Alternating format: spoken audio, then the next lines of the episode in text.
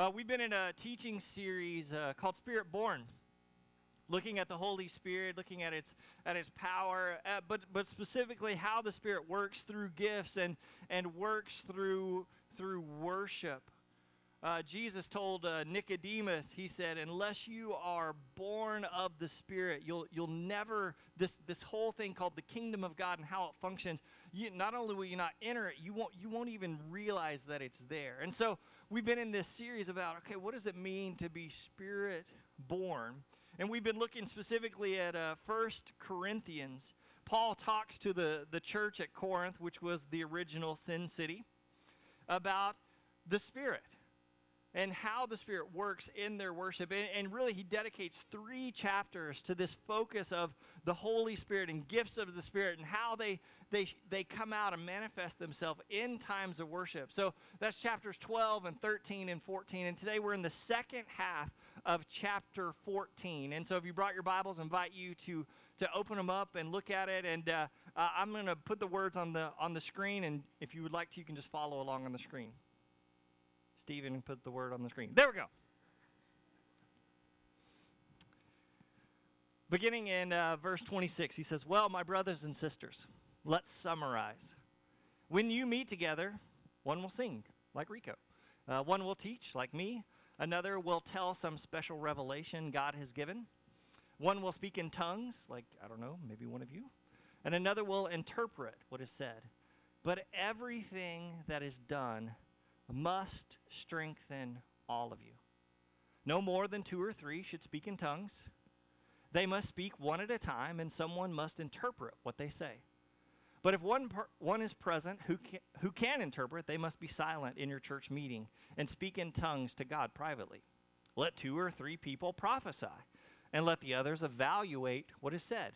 But if someone is prophesying and another person receives a revelation from the Lord, the one who is speaking must stop in this way, all who prophesy will have a turn to speak, and one after the other, so that everyone will learn and be encouraged. Remember that people who prophesy are in control of their spirit and can take turns, for God is not a God of disorder, but of peace, as in all the meetings of God's holy people. Now, my favorite part. Women should be silent during the church meetings.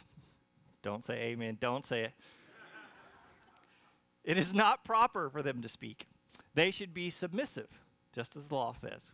If they have any questions, they should ask their husbands at home, for it is improper for women to speak in church meetings. We're coming back to it, don't worry. Or do you think God's word originated with you, Corinthians? Are you the only ones to whom it was given? If you Next slide. There we go. If you claim to be a prophet or think you are spiritual, you should recognize that what I'm saying is a command from the Lord Himself. But if you do not recognize this, you yourself will not be recognized. So, my dear brothers and sisters, be eager to prophesy and don't forbid speaking in tongues. The word of the Lord. All right, so how, how many of you have uh, uh, some of those verses like highlighted and starred as this is my favorite verse in the New Testament? Anybody? How many have these words crocheted on a wall somewhere in your house? Oh, you picked different ones. Hmm. All right, uh, uh, let's start with the tough stuff first. All right, let's start with the tough stuff first. Verse, uh, verse 34 and verse 35. I, I know you already know this, but it says women should be silent during the church meeting. It's not proper for them to speak. They should be submissive, just as the law says. If they have any questions, they should ask their husbands at home, for it is improper for women to speak in church meetings. All right, who wants my job right now? so, a couple of ways. Uh, I, I want to move through this uh, this a little bit quicker because uh, we've got some other stuff. Um, uh, but but I want to I want to talk to you about a couple of ways this text has been been viewed, been exegeted, been explained, been addressed uh, one of the ways that this text has been uh, uh, explained is that Paul is making a blanket statement to all women across all time. Um, that all women at all points in time in a worship service should be quiet. And if you have questions, save them to later.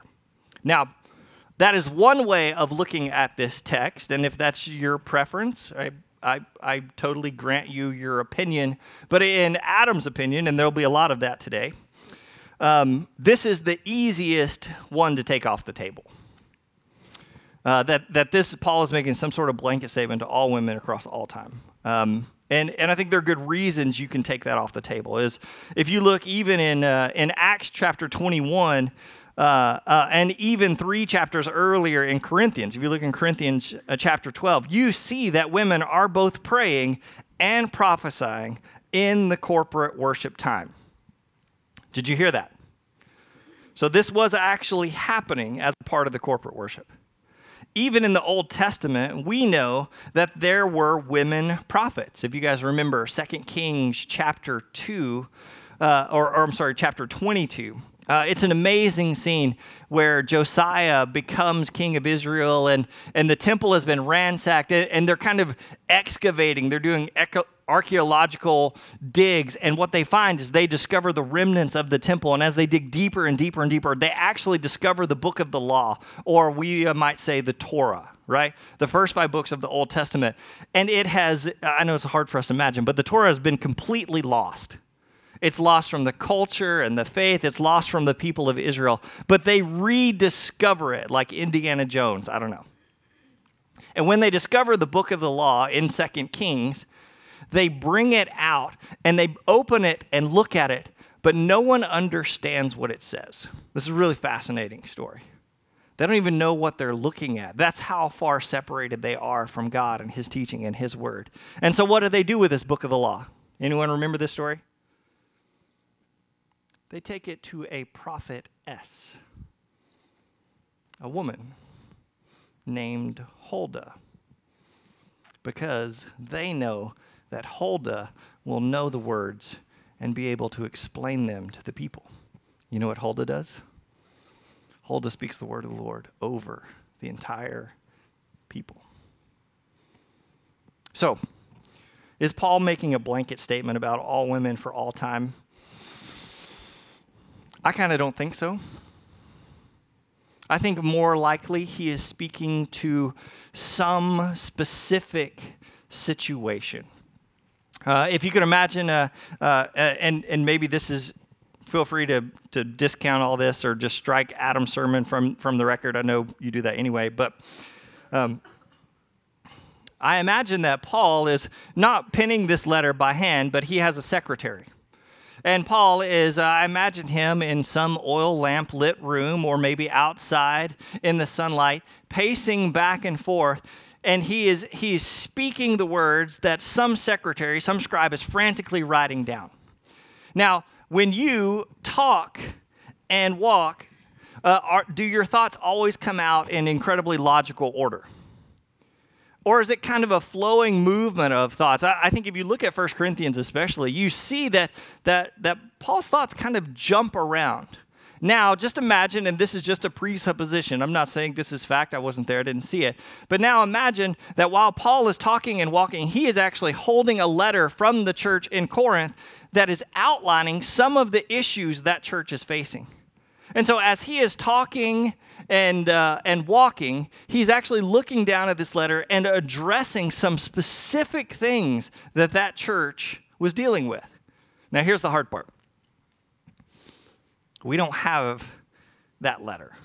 We don't know exactly what was happening in the Corinthian church. And so, what we have to do is a kind of mirror reading, which is inherently dangerous, and I admit that. So, we have to look at Paul's writing and then try to try to gauge, okay, what is what is he specifically writing to? Does that make sense? Uh, in, uh, in German, it's called Sitz im Leben. It, it means situation in life. What is the context? Because context is incredibly important.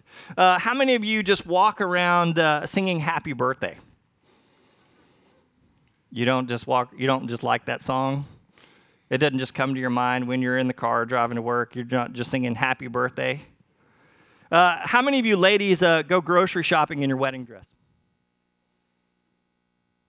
That doesn't happen? Why not?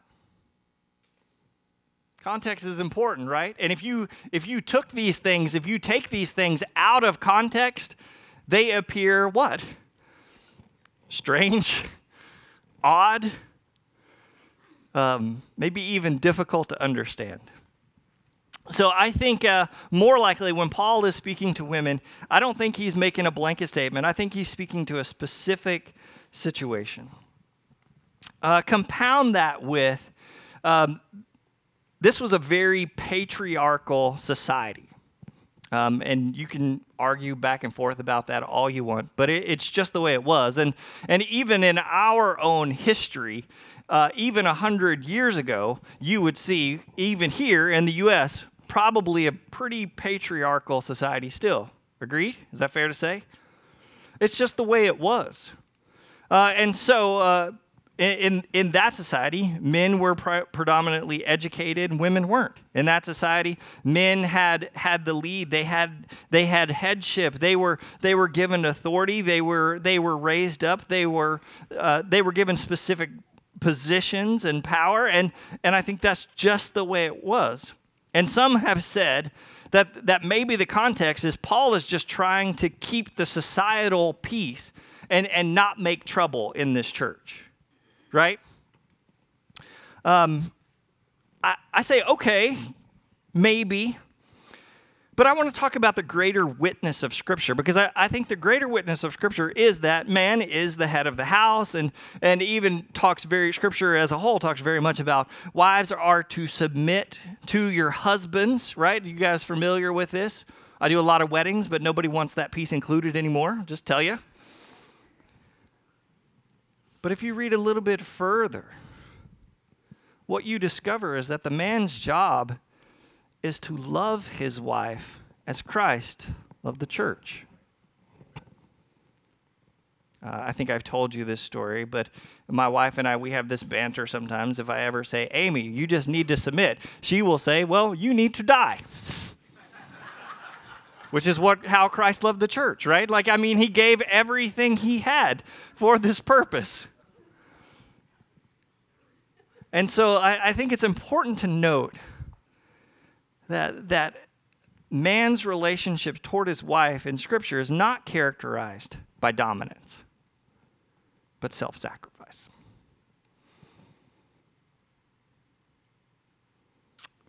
And if you look deeper, the context of chapter 14 is all about peace and orderliness. Is that a word? It is now. Peace and order in worship together. Look what it, look what it says in verse 40. But be sure that everything everything is done. Remember, he's talking about your time together when everyone is in this thing together. Be sure that everything is done properly and in order. Is it so hard to imagine that Paul, as he paces, is holding some letter of report de- detailing maybe what's going on in this church, some struggle that they're having. Is it so hard to imagine that in a city filled with travelers and foreigners and even worshipers of other gods, remember, Corinth is the place that has the temple of Aphrodite and all of the priestesses of the temple of Aphrodite who come into the city to practice their religion? Is it so hard to imagine that there might be some women in the worship time that are just getting a little out of order? That are maybe even trying to run the show? I think we see that in other places in Scripture. Don't say amen to that. Somebody's like, mm-hmm. So I want to give you Adam's interpretation. And this is this is super tough to do. I, I, mean, I've been a part of churches that have spent years looking. I'm I'm from the Church of Christ. I don't know if you know what this means for for me. Some of you may may know. Um, uh, I've been a part of churches that have that have spent year long studies as a church talking about women's roles in the church and what that looks like and what that could be and all that kind of stuff. But I just want to give you Adam's interpretation of the role of women in the church and in the kingdom of God. Feel free to, like I said, disavow any knowledge of me. Um, do we have women as elders here at Aspen Grove Christian Church? Yes or no? No. Oh man, I'm gonna get so much trouble. Um, will we ever have women as elders here at Aspen Grove Christian Church? Yes or no? What do you think?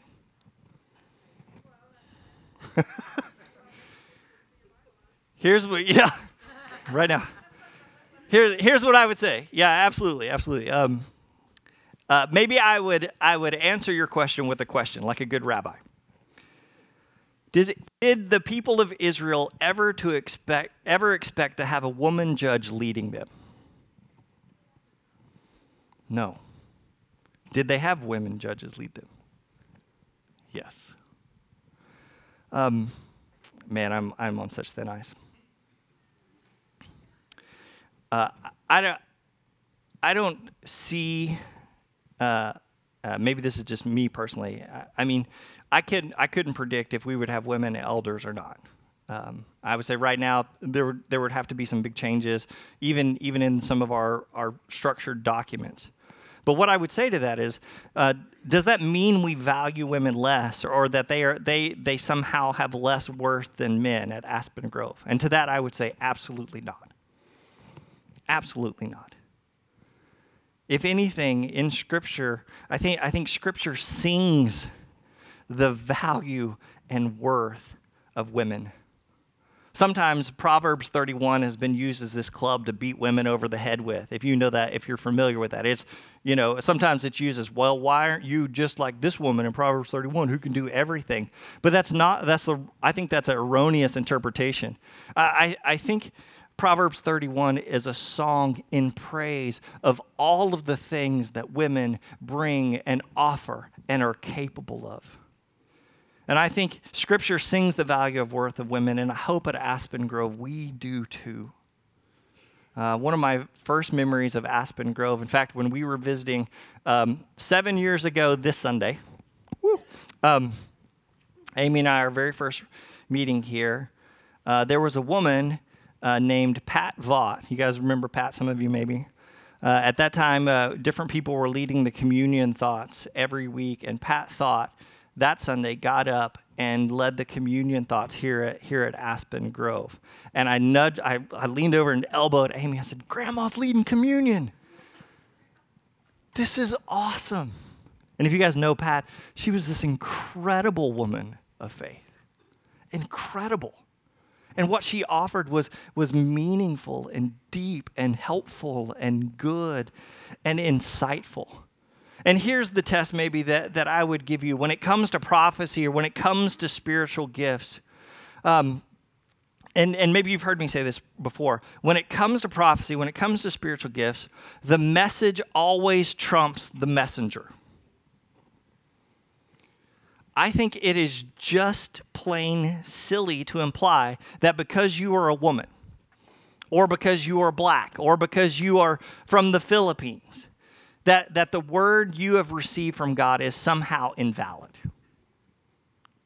Are you with me?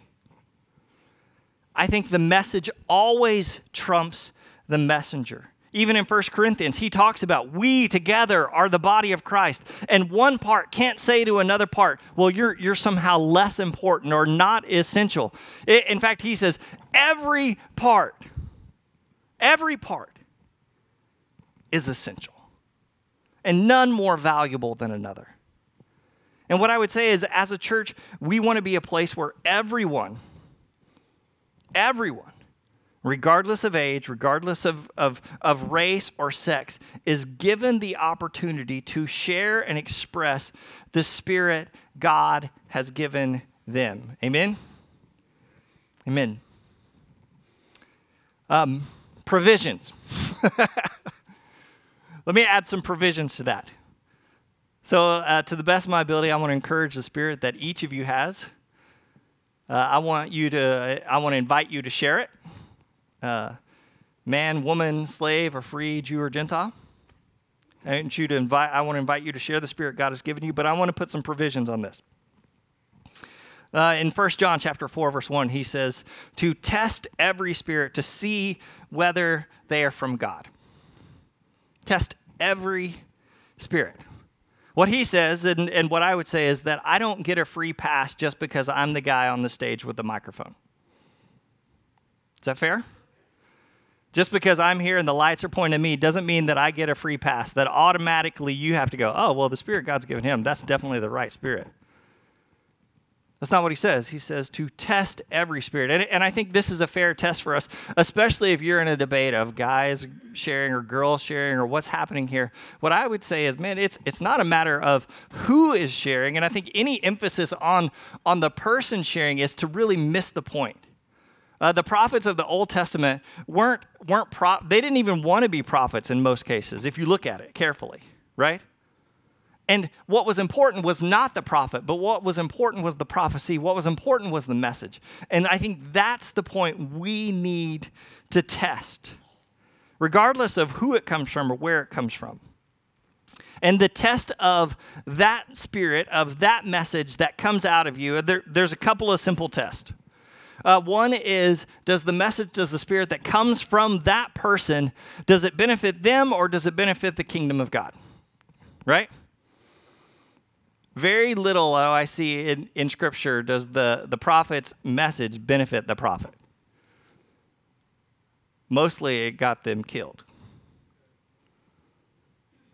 So, this spirit that's coming out of this person is this a is this a kingdom spirit or is this a self spirit i think that's the first test uh, another test and maybe a, a, even over priority over the one i just mentioned is is the gift that is shared consistent with God's word, with the teachings of the Bible, with the life of Jesus? Right? This seems pretty simple test, right? Is this consistent with what we know of Jesus and his teaching? Well, the Spirit of the Lord told me it's totally okay for me to commit adultery on my wife. like, okay, well, let's talk about that Spirit. Right? Is that consistent with God's word, with the life and teaching of Jesus? I don't think so. I think that's the second test. And then Paul, really, if you look carefully in chapter 14, adds an additional test. Test every spirit. Paul goes on to say, is it orderly? Is it helpful? Is it peaceful? Right? We keep coming back to this idea. Paul says, Hey, I, I actually spoke in tongues more than any of you, but I would rather say five understandable words that help than 10,000. If you look in verse 26, I want to go back to this just for a few minutes, and you guys are doing great. Thanks for paying attention. In verse 26, at the beginning of this, he, he says, Let me summarize this, this whole spirit filledness in worship. He says, Well, my brothers and sisters, let's summarize. When you meet together, one will sing and another will teach, and another will tell some special revelation God has given him. One will speak in tongues, and another will interpret what is said. But everything that is done must strengthen all of you. All right, so the first thing that I want you to see is this is a very different kind of church. Um, uh, it, it's a different kind of church from, from what we experience a, a lot of times today. In this church was one person coming up and giving a teaching and everyone else listening. Is that what's happening? Maybe, but it seems like there were more people involved, right? It wasn't just one. It wasn't that, that the special revelation of God came to one person, but anyone who received that revelation, would they have an opportunity? And you see in the next few verses, he says, line up. Maybe two or three of you share this, and two or three of you share this, and two or three of you share this. Do it in an orderly fashion for sure. But there's a couple of things that, that he presupposes about this, right? that in this worship time, the Spirit of God is going to be discerned not through one head, but through every head. That everyone is going to have some role to play. And it's a very different uh, than, than some of our churches today. Um, it, it is the difference between a spectator and participant. If one person speaks and one person leads a song, and, and everyone else is treated as an audience. What are some of the potential side effects of that kind of, kind of church? Can you think of any? What's the side effect of, of the people of the church being treated as spectators? Well, if, if I'm a spectator, I'm just going to go to the best show in town, right? Right? If I'm a spectator, how important is it that, that I'm at church or not? Does it really matter?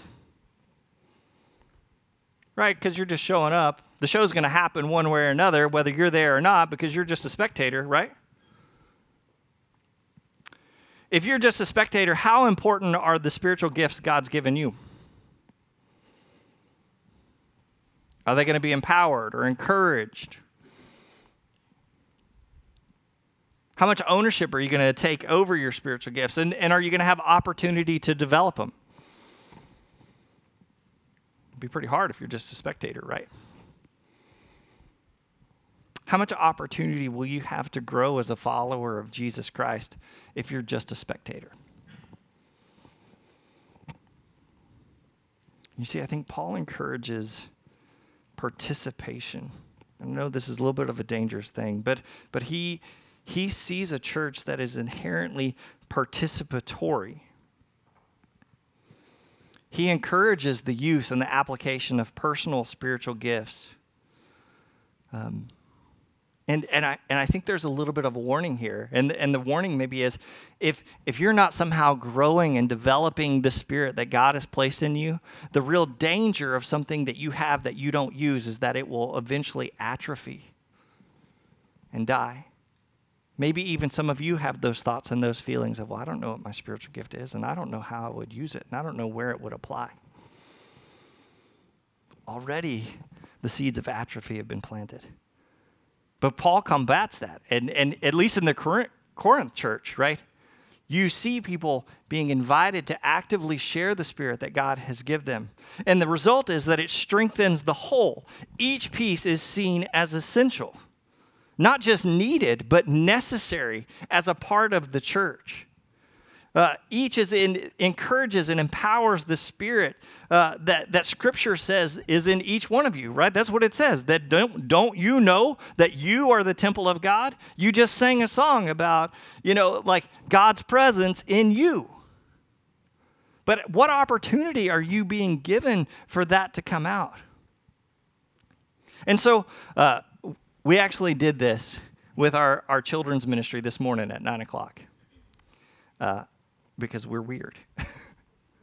we led worship, and then we just gathered the kids around and we said, Hey, we, we love you, and we want you to know that when Jesus said, Hey, I will, I will never leave you or forsake you, like we, we think that's true, and that we believe that, that even you, that God has wants to speak into you and wants to pour his spirit into your life and that he is in, he he has the ability through his spirit to speak through you and use you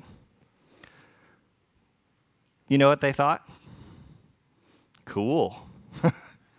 you know, they instantly like superpower, awesome.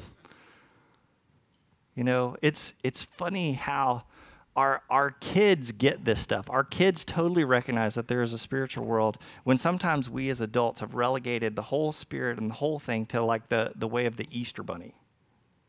Right? And so, what we did with our kids was we want to encourage and, and challenge and, and grow that spirit in them. And I said, okay, why don't I just want you to go spend a few quiet moments. I want you to listen. Uh, just, just spend a few quiet moments, listen for God to speak to you. And whatever He gives to you, I just want you to come back and, and speak into the microphone. And we're just going to give you a chance to share it. And I said, I'm going to give you provisions. Here are the provisions. Is it helpful? Is it encouraging?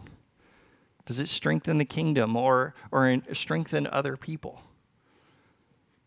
And so they went and they did, and they spent three minutes. They did really good. They listened really hard. And then they came back and they shared. Some shared.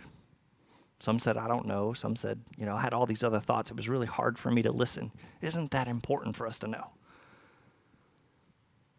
But some did offer. And what they offered was good and helpful and important, right?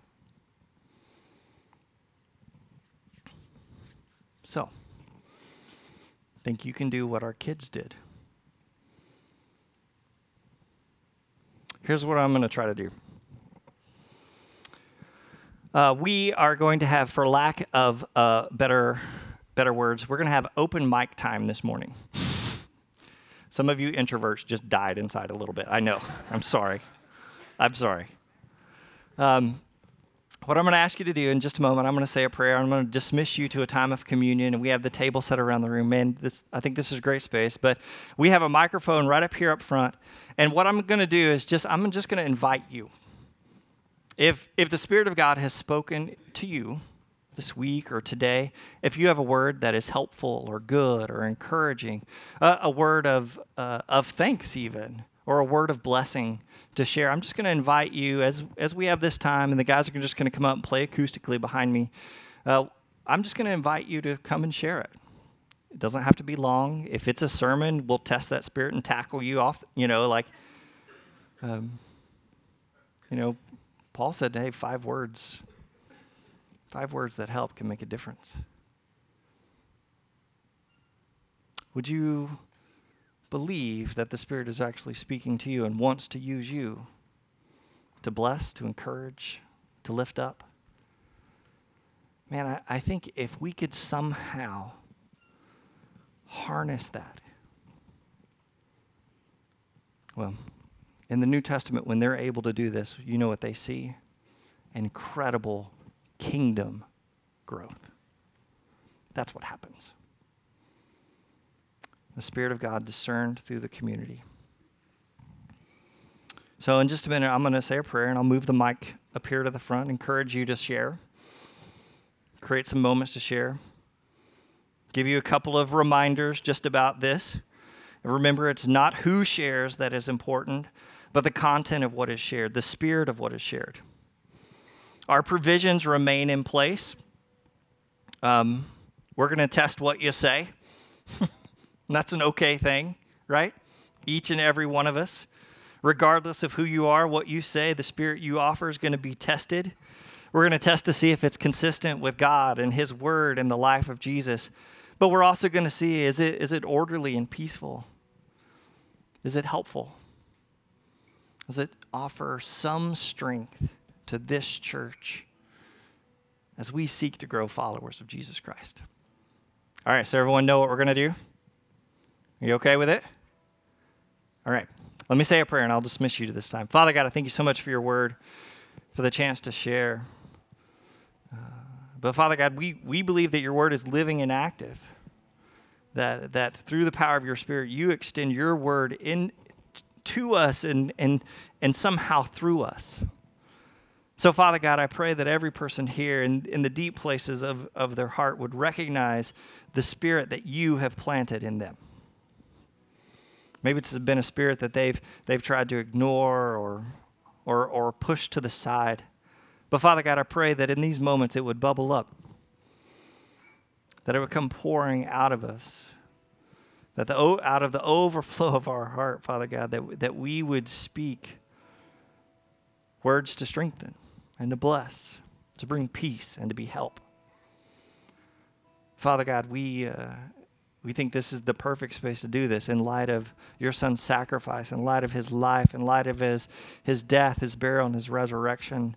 Father God, we, we, we think this is a great space for you to speak. And so, Father God, I, I, I pray encouragement for maybe some of those that are feeling a little bit timid in this space. And, and we understand that. So just know that there's a gentle, gentle invitation to share and to bless.